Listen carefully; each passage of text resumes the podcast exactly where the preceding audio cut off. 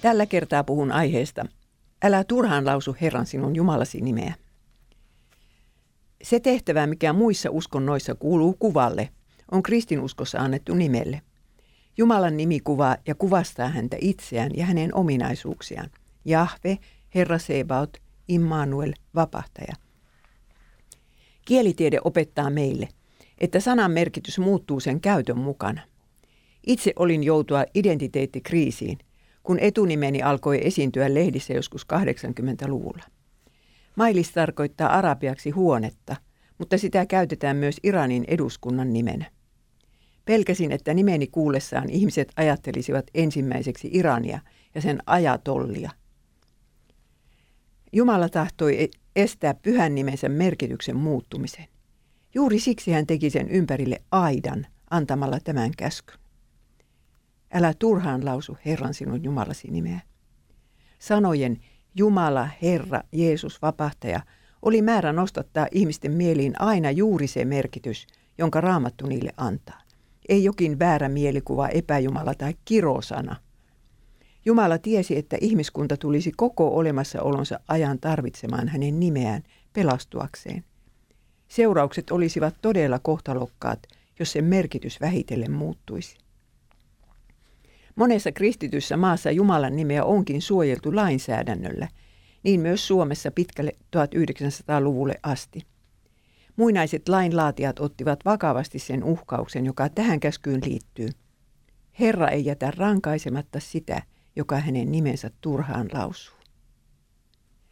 Muistan hyvin sen ajan 70-luvulla, kun Jumalan pilkka keskustelu kävi Suomessa kuumana. Jumala ei tarvitse nimensä puolustaja, julistivat silloin monet kirkonmiehet. Ei tarvitsekaan. Hänen nimensä kyllä pysyy pyhänä taivaassa, iankaikkisesta iankaikkiseen. Väänsimmepä me täällä maan päällä siitä millaista rivoa vitsiä tahansa. Tai käytimme miten paljon tahansa tämmöistä, esimerkiksi tämmöistä sanontaa kuin oh my god. Mutta kysymys onkin siitä, tarvitsemmeko me lakia, joka suojelee Jumalan nimeä häpäisyltä meidän omassa keskuudessamme. Onko meillä varaa antaa sen merkityksen muuttua omissa korvissamme ja nousevan polven korvissa? Harhaopin opettaminen on toisen käskyn rikkomisen ehkä vaarallisin muoto. Paavali varoittaa niistä, jotka tuovat seurakuntaan toista Jeesusta, toista henkeä ja toista evankeliumia. Kun kristillisen kirkon sisällä opetetaan väärää oppia, muuttuu samalla aina myös Jumalakuva. Ihmiset ohjataan turvautumaan Jumalaan jota ei ole olemassakaan, ja oppiin, joka ei heitä pelasta. Herran nimen oikeata käyttöä on se, että opetamme raamatun mukaista oppia ja taistelemme sen puolesta. Jumalan nimeä on puolustettava harhaoppeja vastaan, vaikka sitten kaikki suuttuisivat meihin. Yleistä mielipidettä ei saa myötäillä kirkon ulko sen enempää kuin sisäpuolellakaan, kun on totuudesta kysymys. Mitä me teemme, kun seksuaalisten syntien nimittäminen synniksi on muuttumassa Suomen lain mukaan rangaistavaksi teoksi? Vastaus. Kutsumme silti synniksi kaikkea sitä, mitä Raamattu kutsuu synniksi, julkisesti ja seurauksista välittämättä.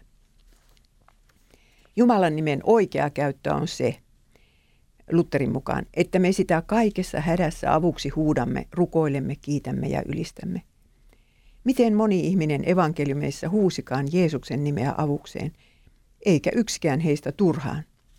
Jokaisella huutajalla oli kannettavanaan jokin suuri kärsimys, joka ajoi hänet vapahtajan luo. Luther jatkaakin näin.